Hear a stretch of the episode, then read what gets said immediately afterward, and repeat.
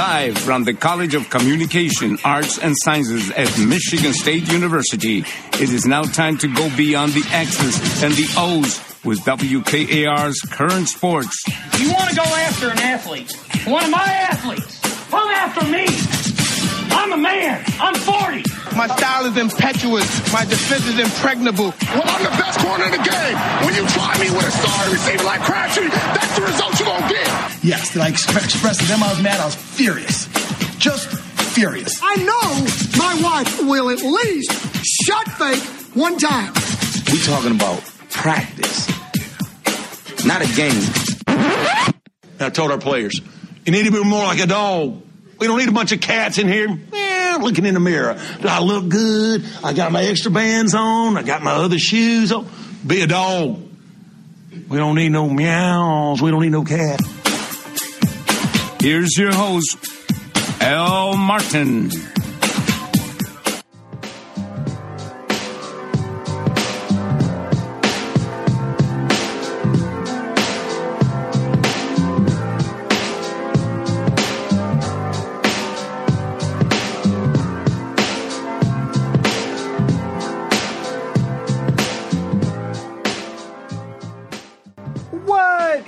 Is up, beautiful people? Welcome to this Friday, Friday edition of WKAR's Current Sports. I am your host, Al Martin, coming to you on what is July 1 6, 2021. I must say, bit of a chilly one outside today, right? Highs in the low 70s. You know, I woke up this morning and, and the temperatures were in the 60s actually. Yeah, so you know, not quite hoodie weather, but uh, it's it's cool outside. I'll just say that. Uh, showers expected. It's cloudy outside. It has been a very weird Michigan summer, but hey, it is what it is. I'm so glad you've allowed us to be a part of your Friday afternoon as we usher you into the weekend hopefully on a high note. Well, no, not hopefully. I know it's going to be on a high note because we will be welcoming to the hour one of my favorite guys in the industry, one of my dear friends in the industry who actually started off his sports journalism career as a production assistant here at WKAR's Current Sports when he was a student at Michigan State University. And now he has gone on to now enter his fourth year with the Odessa Jackalopes of the North American Hockey League. He's the play-by-play voice of Jack of the Jackalopes, and uh, he is just doing awesome, awesome work. But Jason Ruff is his name. Hockey is his game, and he is going to touch upon a variety of topics, seeing as though the NHL draft is right around the corner. I'm going to get his thoughts on the powerhouse. I can call them that because they are expected to have like three names taken in the top 10 of this year's NHL draft. And that is, I'm sorry, Michigan State fans, but that is the Michigan hockey program out in A squared. Yeah, pretty big stuff. Actually, if you go to the front page of the NHL uh, website on ESPN.com, that's like the first headline you'll see. It says top 50 prospects for the 2021 NHL draft, including three Michigan stars. So I want to touch upon that with him, and I want him to compare the Michigan program to that of what Danton Cole is trying to build here uh, as he is entering also his fourth year as the head coach of the Michigan State hockey program. Jay Ruff will touch upon that. Of course, I'm going to talk about the Stanley Cup final as the Tampa Bay Lightning were able to beat in five games the Montreal Canadiens. And, and, Jay Ruff is also going to talk about his journey. You know, what it's, what it's been like this past year for him being a play by play voice in the world of the pandemic and you know different things he's had to adjust to uh, how he's grown as a sports broadcaster all right so we're, going to have a, a great chat with Jay Ruff in just a moment, okay? Uh, but before we we roll in that chat, I want to let you guys know that uh, Jerami Grant of the Detroit Pistons, a budding star of the Detroit Pistons, he has now joined Bradley Beal in USA Basketball Health and Safety Protocol. That's right, the forward of the Pistons in Grant has entered health and safety protocol at the team's training camp and no details have been released on how long Grant will need to remain in health and safety protocol.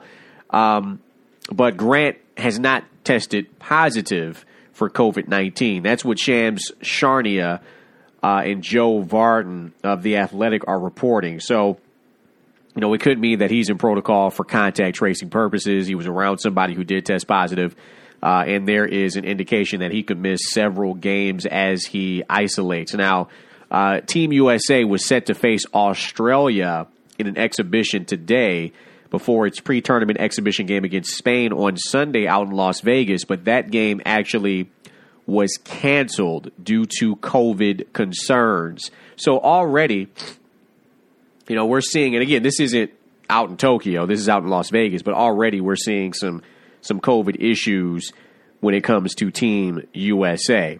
Um, also, want to note concerning Team USA basketball, uh, Cleveland Cavaliers player Kevin Love, uh, he is deciding to withdraw from Team USA and the Olympics. He will not travel. This is according to his agent, Jeff Schwartz, who told uh, ESPN's Adrian Wojnarowski this news today.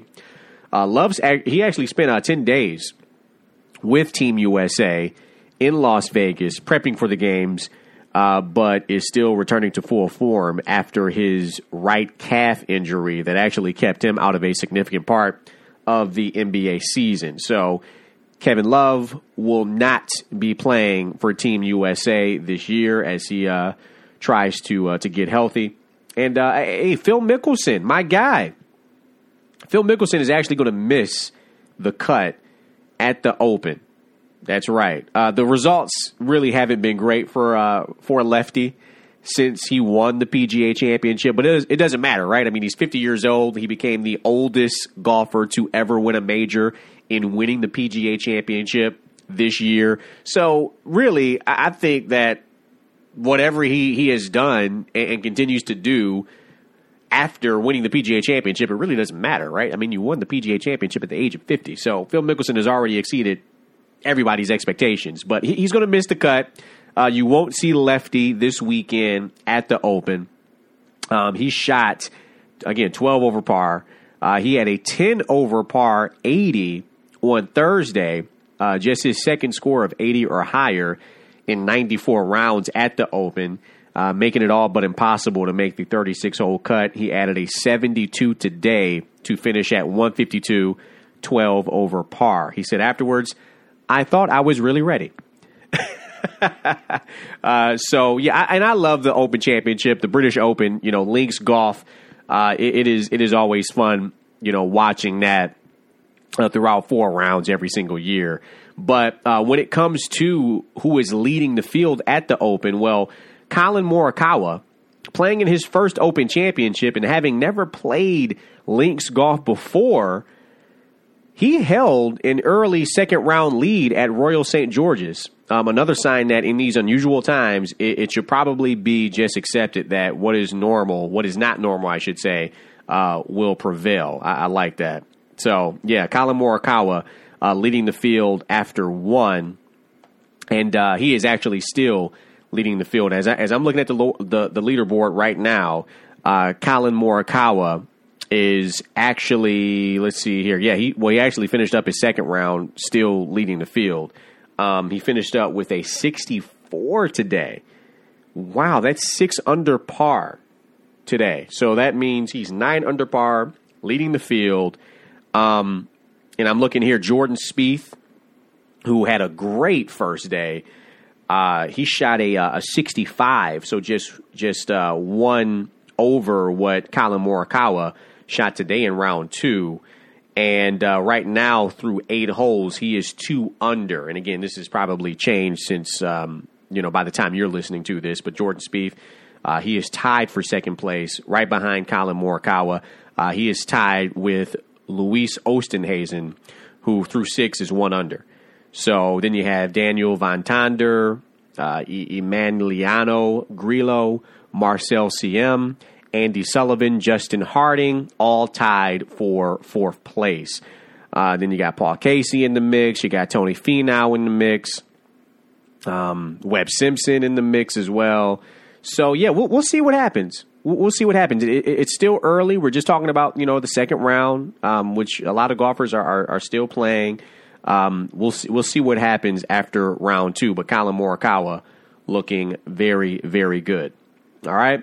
So I wanted to pass those stories along to you guys. Uh, tomorrow will be game five of the NBA Finals. And also, just to piggyback off of the story that I left you with yesterday to close out Thursday's edition of Current Sports, uh, Richard Sherman, uh, a judge, ordered free agent corner Richard Sherman to be released from jail without bail yesterday following his arrest on suspicion of trying to break into his in law's home northeast of Seattle. So, King County District Court Judge uh, Fayoumia Masasani found probable cause that Sherman committed four offenses. Those offenses are misdemeanor and gross misdemeanor charges of criminal trespass in the second degree, malicious mischief in the third degree, both carrying domestic violence designations, and also misdemeanor charges of resisting arrest and driving under the influence. So there you have that. And um, for those who are on social media, you may or may not have seen the video that has now gone viral everywhere. I mean, I was I was on TMZ and they they had the video, of course, uh, posted on there, and then it started making the rounds on so many different Instagram pages um, throughout the evening last night. But uh, there is a video that has been leaked I guess, or put out on purpose. I don't know. Uh, of Richard Sherman in that incident when he when he's trying to break down the door to get into the residence of his in-laws, and it's it's a pretty disturbing video. I mean, he is very violently trying to break the door down. Um, you know, he's he's hitting it with his hands, he's hitting it with his shoulders. The door didn't budge, uh, and you can hear some screams inside the house. But uh, but yeah, that video has gone viral. So Again, I don't I don't know what prompted this. Uh, more details, I'm sure we'll we'll get out. Um, but again, I just can't. You know, anytime a, a you know, and, and, then it was reported that you know he was threatening to to take his life, hang himself. Um, you know, he was drunk. Anytime you hear of incidences like this, personal incidences like this concerning a an, an NFL player, a football player, period you know, I, I immediately start to think about CTE. That that's just me though. I brought that up to close out last uh, yesterday's show, and you know, I just I just think about it, man, because these football players, you know, th- those multiple hits to the head can can cause CTE, and I don't I don't know. I just wonder. I just wonder. Okay, but there's an update on the Richard Sherman story. All right, without further ado, though, let's get to our guest for today's current sports. Again, Jason Ruff, uh, Michigan State grad. He is now a a broadcaster, just ripping it up. He is the director of media relations and broadcasting for the Odessa Jackalopes down in Odessa, Texas. Uh, the play by play play by play voice for uh, that squad, and you know he's been a part of the the hockey and sports talk radio landscape since 2013. He was a regular on our show when he was a production assistant. He's a Chicago area native, award winning broadcaster, and um, he covered Michigan State hockey for five seasons as a writer, producer, and show host for Impact Sports 88.9 FM Behind the Mask as a student, and um, also was a, a, broadcaster and commentator for the Big Ten Network Student U. Now, he most recently worked as a you know, uh, when it comes when it comes to his student days, uh, he he worked as a broadcast intern for the USHL's Muskegon Lumberjacks and uh, now he has held this position with the Odessa Jackalopes, um, going on four seasons now, which is pretty insane to think about.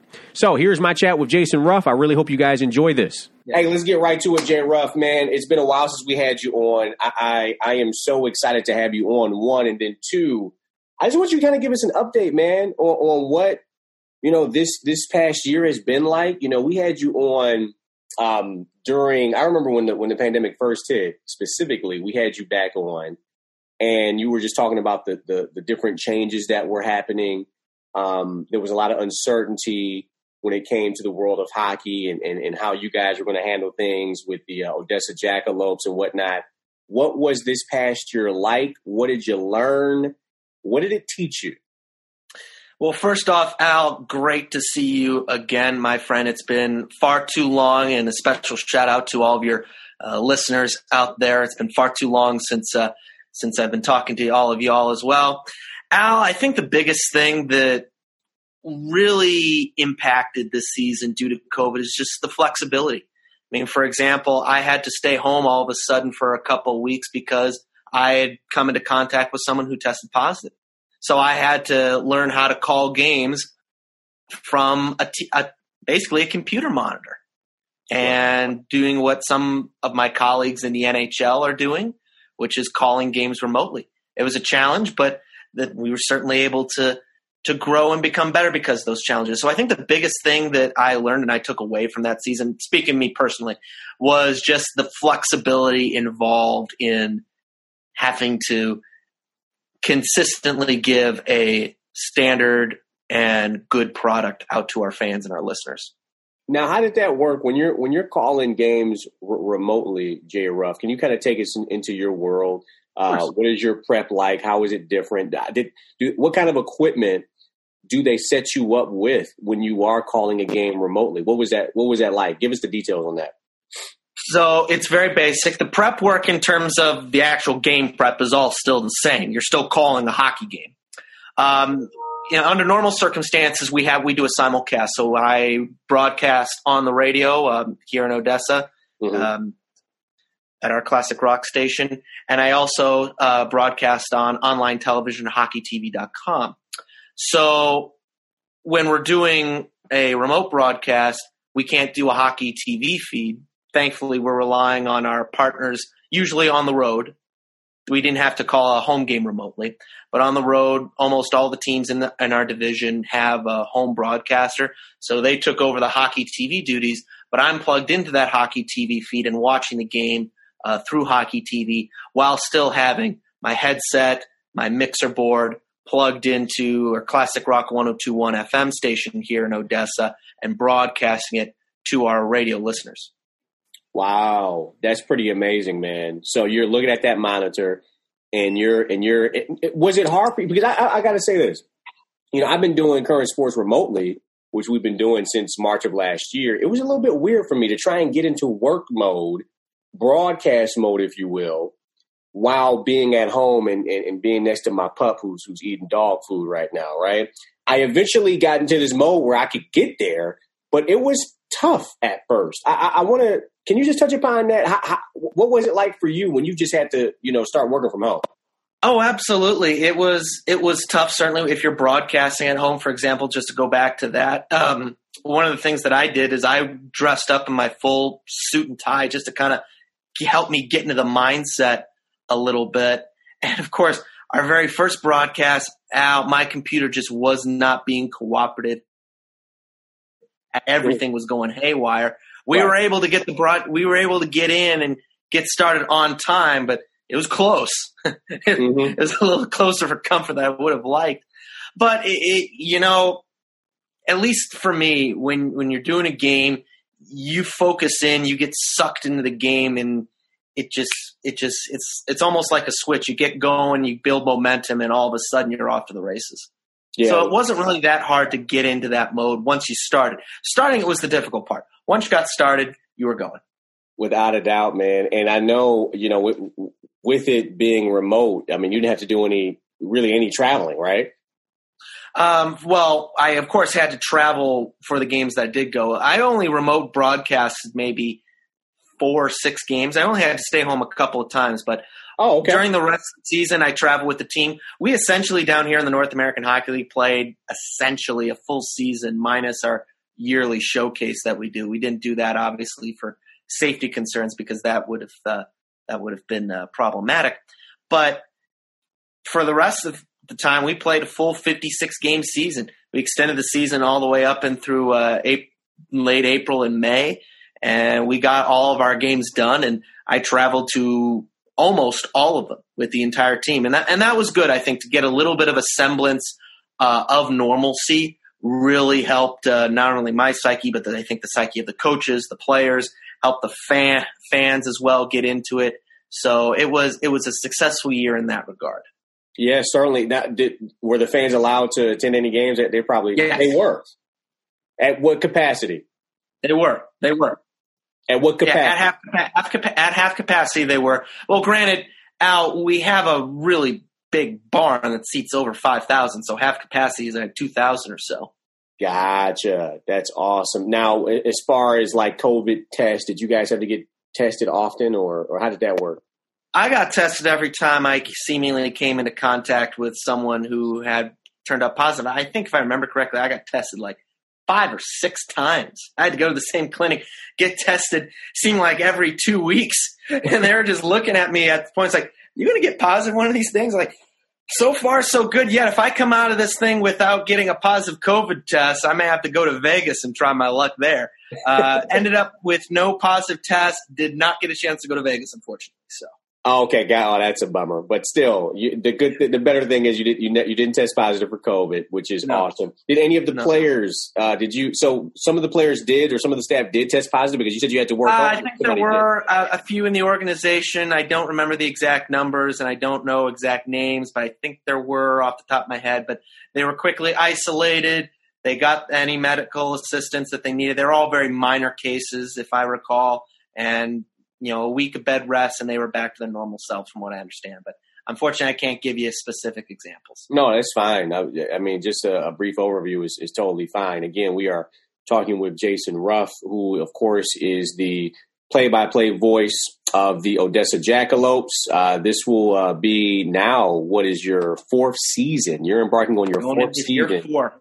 Year four, brother. Um, uh, doing your thing for the uh, the Odessa Jackalopes. again, um, a part of the the NHL, uh, NAHL, excuse me. Uh, yeah, not part of the NHL yet. Al, no, no, not the NHL, because that's where I was going next. Actually, with the I want to I want to touch on the NHL, but a part of the NAHL, that's uh, USA Hockey's Tier Two Junior Hockey League. Over 350 NCAA commits every season. Over 1,500 active alumni uh, in the NC2A pretty big stuff, man. And it's and it's awesome that um, you know it's only a matter of time before you are off to bigger things. But I'm saying that that right there, that that is one incredible start, Jay Ruff, and you do an awesome job, my man. And um, I, I want to touch upon this because I mentioned the NCAA, and you know I, I woke up in preparation for this chat with you, and I looked on the front page of the NHL section on ESPN.com. Now the NHL draft is upon us. And on the front page, first headline, the NHL draft includes three, will include three Michigan stars. And that program, which has been, you know, it's been a it's been a hallmark program for a while. And can you can you touch upon who's going to come out of that program to the NHL this year? And, and, and can you just compare where Michigan hockey is to where Michigan State is currently? Well, I'll tell you this the Michigan State alum in me is just scowling a vintage Mark Dantonio scowl at that. That's how that's how deep my love for green and white runs, and that's how much my uh, uh, I guess you would call it disdain for the University of Michigan and their hockey program runs. But aside the point, the impartial hockey journalist and storyteller in me tells me that obviously Michigan's got an absolute killer class. Three individuals I would expect to be taken in the first round. Oh, I'm looking at the uh, the SN's uh, draft rankings, their top ten. They've got Owen Power and Matthew Beniers, both Michigan guys, one and two respectively. Then you go on down the line, and you've got uh, Kent Johnson at nine. And yep, so that is three University of Michigan Wolverines rounding out potentially the top 10 of this year's NHL draft, at least according to SN and their rankings. Now, obviously, whatever teams decide to pick, that can obviously change. I mean, take a look at my uh, Chicago Bears. Everyone thought uh, Mr. Uh, Mr. Justin Soldier Fields was going to be a lot higher, but he eventually fell down a little bit where the Bears were able to come up and snag him. Thank you. That's big, by the way. That's huge. Oh, that is big. I, have been I've been saying a big thank you to whatever powers that be for a long time after Yeah. that. Thank but the getting football back, guys there because Justin Fields is, a, is an animal. He's going to be an animal, man. yes, sir, yes, sir. But getting back, getting back to hockey. Look, all these guys, especially Owen Power, they are fast. They are skilled, and Michigan is going to have a lot of press on them, especially this year, as you know, as is fairly normal for that program. They have uh, a tendency to attract those kinds of athletes. But I think it, it, this year, I think Michigan has to be favored to win the Big Ten championship and essentially go to the Frozen Four with that kind of star power. You have three top 10 picks on your team. I mean, the sky's the limit, I think. And so Michigan has some great expectations to reach towards. And not to say they can't do it, but they need to show that they can get something done under Mel Pearson, who is an excellent hockey coach, an excellent college hockey coach. There's a reason he is at the University of Michigan, but he needs to show that he can reach the Red Berenson levels of greatness with that program, I think. And this is obviously the class to do it. Moving over to Michigan State, I had a chance over the 4th of July holiday to talk uh, with my good friend and a name that many Michigan State hockey people will be aware of, Neil Koepke, uh, current writer for MSUSpartans.com. And as Jack Ebling calls him, uh, the human hockey website. I agree with that.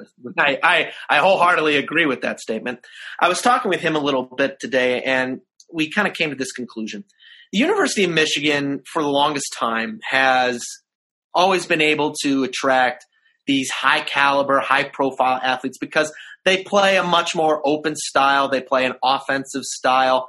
Obviously, the Michigan name brand helps, I think, a little bit, but they also have a very good coaching staff, very good facilities, and they also have the press that comes with it. But most importantly, I think it's more the offensive style that they play and the proven recent track record that we can put stars in the NHL. I think that's key point. That's what Danton Cole at Michigan State is trying to build. Now you have to go back. Mich- Michigan State, going back to the early '90s, in the I guess you'd call it the second stage of the great Ron Mason's career. Ron Mason always played a little bit more of a defensive style hockey. I call it a bulldog style of hockey, a bite and grab t- style, where you would only give up one, two goals a game. You win games two to one, three two, three to one, but you'd win games, but you wouldn't win them eight to five or five to one, the way Michigan was winning games. And so that tends to attract a different kind of athlete. That attracted athletes like Ryan Miller, who's just who announced his retirement this season. Uh, Duncan Keith, who's been win, who's won three Stanley Cups with the Chicago Blackhawks, just been traded to the Edmonton Oilers. Those types of individuals. So it's always been a con, uh, contrast of styles, essentially for heck, almost the last 20 30 years almost. Obviously, things changed a little bit in terms of coaching regimes. But in general, I think when recruits think of those two different schools, that's the kind of mental image that they take. When looking at Michigan State this year, I think this is going to be Danton Cole's best class, in my opinion. He's gotten a lot of good guys, including some top uh, 20 goal scorers in the United States Hockey League, which is uh, the North American Hockey League's tier two juniors. United States Hockey League is tier one junior, so they're the league directly above us. So they're going to have a Michigan State's going to have some weapons here this year. They also have a lot of returning, a lot of fraternities coming back as well, which should really, really help them. They've got a great young stud goaltender as well, waiting in the wings this year, who could potentially take the starting job and run with it. We'll see. So I think Michigan State should be competitive this year. I see no reason why they should not be competitive, why they should not be in the mix uh, in that Big Ten hunt. Will they win it? Mm, I, I can't really quite say, but I will say that they should be competitive. I don't see a reason why Michigan State should not be this year with the returners that are coming back this year, with the freshmen they have coming in, as well as a couple of transfers, including a goal scorer from Northern Michigan who's big, strong, and likes to mucky it up a little bit and get physical at times. Lord knows you need more of that in this game, in this, especially in this day and age. But uh, I don't see a reason why Michigan State cannot be competitive. And you know, when Michigan, Michigan State always get together, throw out the record books because that is a blood feud of the highest order. There's a reason why I personally like to call it the rivalry.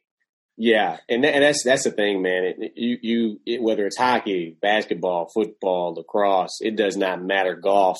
I mean, you you throw out the records, the hate and disdain that these two schools have for one another. Um, anything can happen without a doubt. So, and you know, also Jay Ruff, I was when you were in East Lansing. I don't know if you got a chance to check out Munn, but I, I drove by Munn Ice Arena, and that new renovation, dude. Whoa I mean, I, I just I haven't even been inside, but just looking at the outside of it, I'm like, yo, it, it just it, it's it's beautiful. It really is, and I, I just want you to touch upon because again, when you were a student, you called many games inside of that building. You know that building very well. Um, spent many hours in that building. What do what what were the atmospheres like when you were there? And what do you think this new renovation will do to the in-game experience at Munn this upcoming season specifically? And, and do you think it will attract more fans? I'm curious. Well, funny you mention uh, that I know Munn very well. I always joke, and also especially with you, that back in my college days, I could be found three places: Com Arts Building, Holden Hall, which is where Impact Studios are, and uh, Munn Ice Arena. So those are the three places. More times out of not, you can find me there. um, I think this renovation is going to be key for the program. Uh, they announced it my sophomore year, uh, or basically their plans for it, and now it's finally going to come through to fruition. I think the $1.5 million gift that they've recently received will help incredibly mm-hmm. in that regard. In terms of the fan experience, I'm not sure uh, fans are going to see a, a, a, that big of an impact right now. I know the biggest change that they want to do is they want to flip the ice over. So what that means, currently uh, Michigan State's bench and their locker room are currently on the, I think that's the north side, the side closer to Demonstration Hall and the uh, and the woodlot that's right behind there. The visitor side is over by Munn Field just to give you folks a bearing, Spartan Stadium is over on the right hand side. Obviously, Breslin over on the left hand side, the side that Michigan State defends at, uh, defends twice. I believe what they want to do is they want to flip it. So they want to put Michigan State's bench and their locker rooms on the Munn Field side and put the visitors on the demonstration hall side. That's probably, from what I understand, talking with people, that's not going to happen this year because of COVID. They had to pause construction and they don't have enough time to tear everything out, switch everything over, reset the concrete, and put the seats back in before the uh, next season starts. So I think what they're going to do, they're going to try to finish up the renovation. They're going to limp through this season, kind of having a weird scenario where Michigan State's going to be on the have their locker room on the uh, Munn Field side, but their bench is going to be on the other side, and vice versa for the visitors.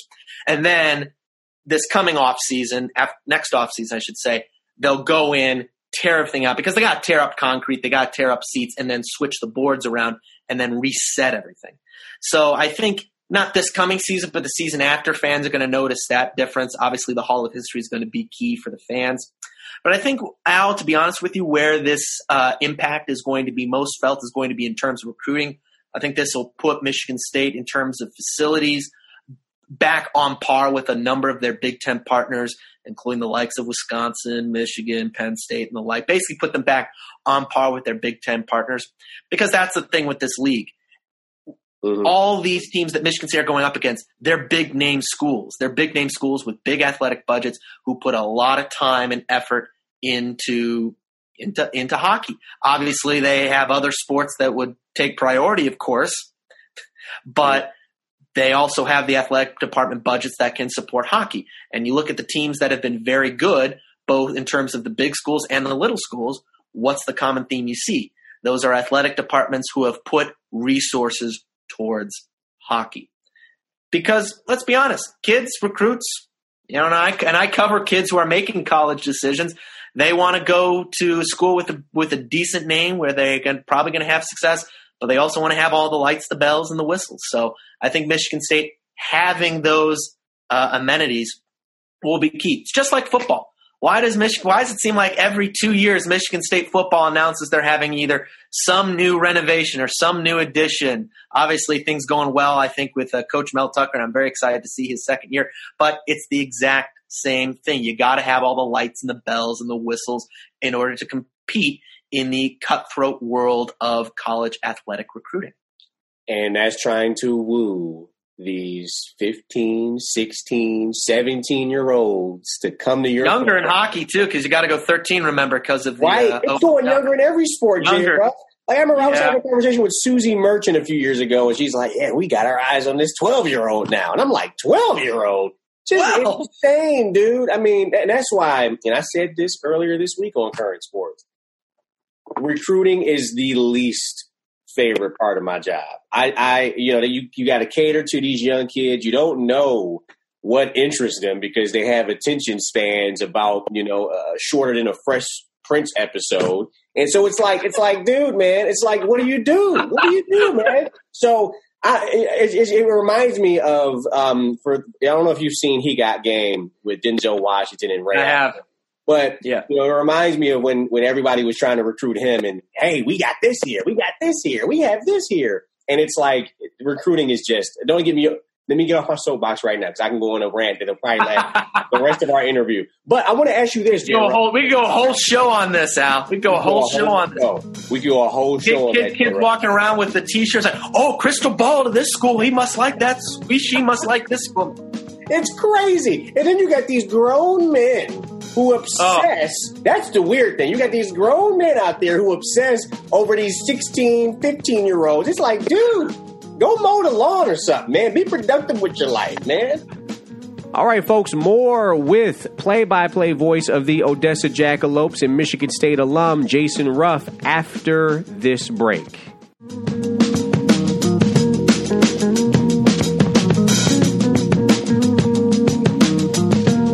Okay, but but you know what? I want to I want you to touch upon this, man, because this has been like the big topic the last two weeks here on the show. Name, image, and likeness going into play now when it comes to the world of college sports. Game changer, I believe, and it's long overdue. How? We, we all know the impact this will have. We, we talked about it extensively. The impact this will have on the big dogs in football and in basketball. I'm curious what kind of an impact will this have on college hockey? will we see what much like what we see, what, what we're going to see? I believe in basketball and football, like the big names on the big hockey programs saying, you know, hey, hey, man, I'm going to go out and, and do a, a local car commercial. I'm going to go out and be a sponsor for this restaurant. I'm going to go out and, you know, uh, I don't know, get endorsed by said company. Will you see a lot of that in college hockey?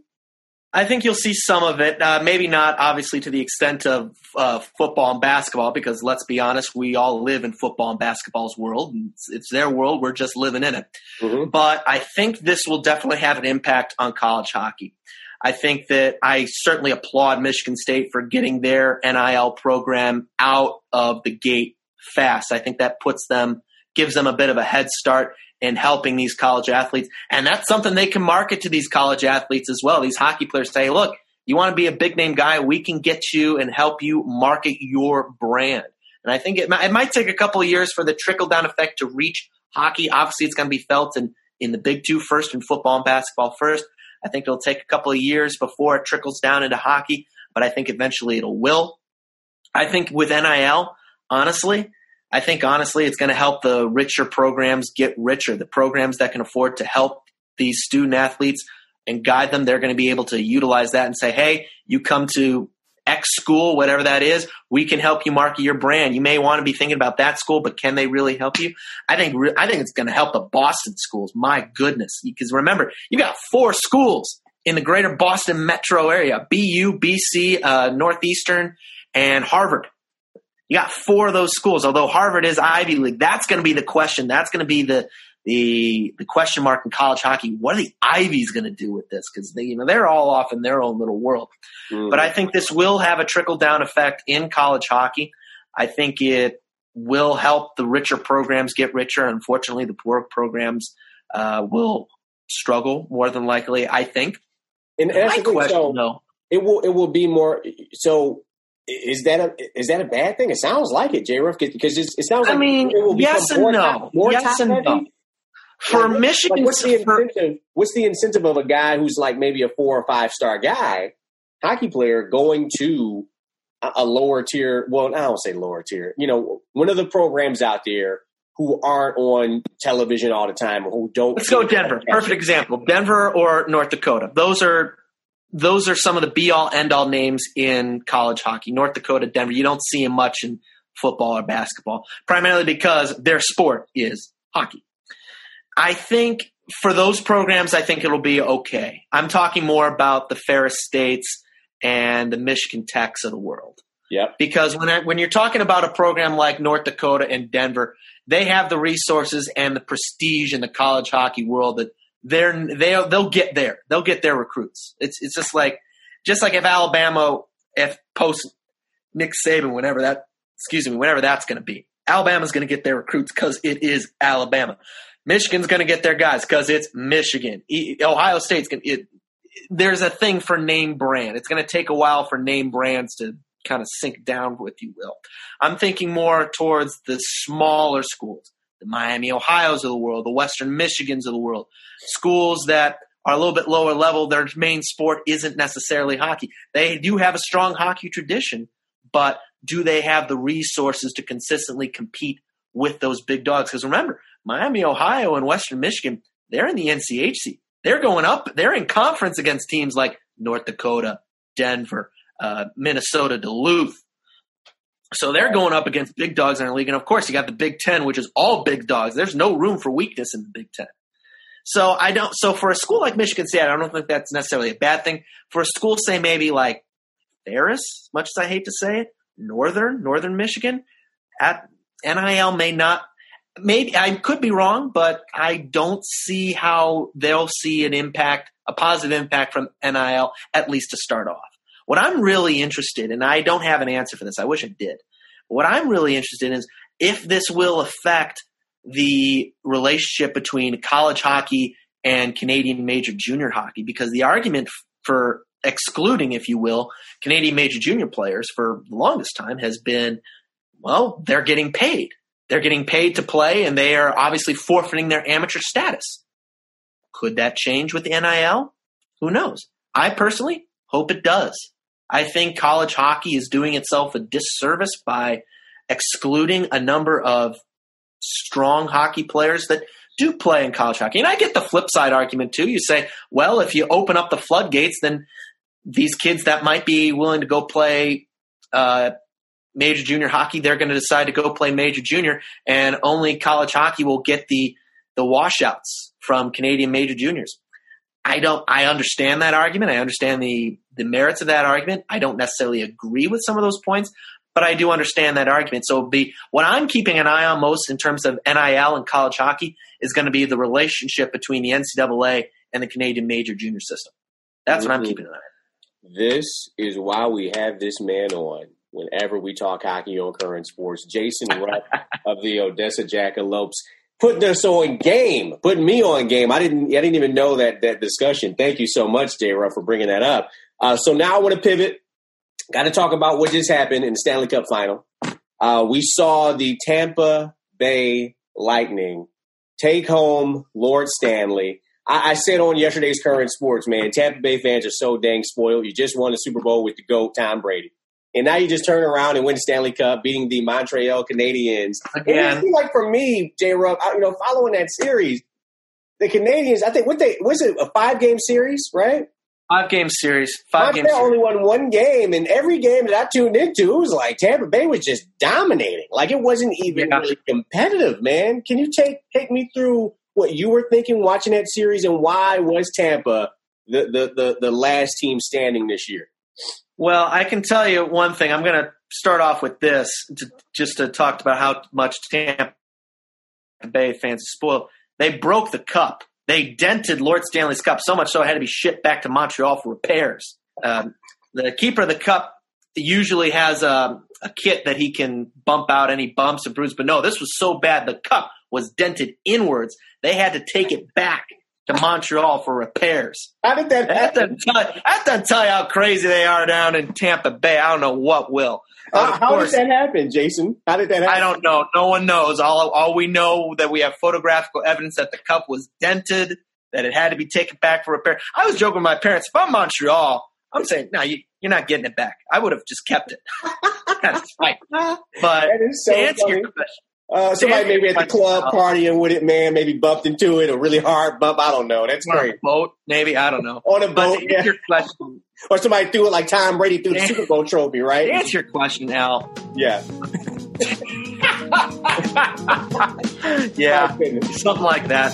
But Yeah. to answer your question, Al, I I knew uh, after the uh, Toronto series when Montreal upset Toronto in seven games, I think everyone knew the Canadiens were going to go as far as Carey Price was going to be able to carry them. And give credit to Carey Price. He carried them far. He carried them to a Stanley Cup final. All right, more with Jason Ruff of the Odessa Jackalopes right after this.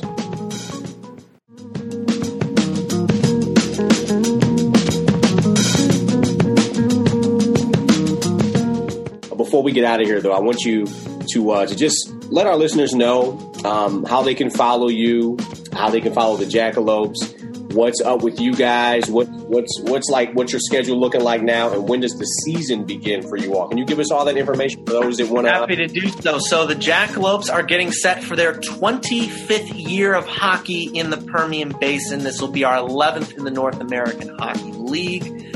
Um, if folks who want to follow me, I'm on Twitter at Jason underscore R underscore Ruff. That's where I do the vast majority of my my social media presence. You can also follow the Jackalopes at Let's Go Jacks on Twitter. We're also on Facebook and Instagram as well at Let's Go Jacks. Be sure to follow us along. Our season starts in late September. Uh, we're getting a bit of an earlier start this year than we did last year in the COVID year, but we're getting started in early September. We're going to be on the road until late October because uh, Oil Show is coming to the Ector County Coliseum, and that takes pretty much the whole town revolves around the Oil Show when it comes in. Obviously, the Permian Basin, Odessa, big oil countries, so we're going to be uh, road warriors for the to start things off. But then we're going to get into November, December, and then we're, we're just going to be home the whole time. We're going to be home the whole time in November, December, going into the Christmas break. It'll be a really fun season.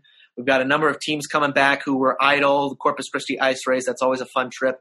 We have a, a new Amarillo team. So Amarillo left, and then a new team came into Amarillo. So Amarillo is going to, who's been a traditional rival of ours, they're going to have hockey still, and that's very passionate fan base over in the Texas Panhandle. So we're really happy that we're going to be able to continue playing games over there.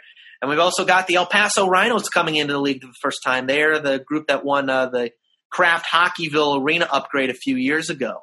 So they've been doing that. They've had a lot of success at the NA3 level. They're now moving up to the uh, N, the regular NAHL. They're going to be a division rival of ours, obviously. Odessa, El Paso, not too far a drive, about three and a half hours or so, give or take. that's that's that's a short drive in Texas, folks. Let me tell you. but uh, we're we're all really excited. Obviously, the Shreveport Mudbugs, the defending Robertson Cup champions, after they took down the uh, league champion Aberdeen Wings uh, in the playoffs. So Shreveport's really really tough opponent. They put together good teams year in and year out. Though the Jackalopes have always played them tough. Really excited to see what this year is going to bring. 25th year in Odessa. I have a feeling it's going to be a good one. At least I hope Oh, so. wi- without a doubt. Glass full. Glass half full. Yeah, glass half full, and I, and I know I already know you're going to rock out the mic, man, like you always do. And you know, I, I was telling you before we before we hopped on, man, that there there are so many of uh, our current sports listeners who who have been following your work since you since you left uh, Michigan State and, and and got the gig there, and you're doing a, a great job, and they enjoy they enjoy following you, Jason. And uh, only a matter of matter of time before you're doing a Stanley Cup game, brother. So um, that'll I, I I love following you, brother. Keep up the amazing amazing work, and uh, and we'll be in touch, bro. Appreciate you. Thank you, Al. All the best to you and your listeners. Thanks for having me on. Always a pleasure. Well, I hope you guys enjoyed this chat with Jay Ruff. Uh, always great catching up with him, and we got to have him back on soon because um, I'll just say this: he'll have an announcement. I'll just say that. All right. All right, folks. I want you guys to have a fantastic weekend. We'll see you back here, same place, same time, one Monday. Be smart, be safe, and be easy, people.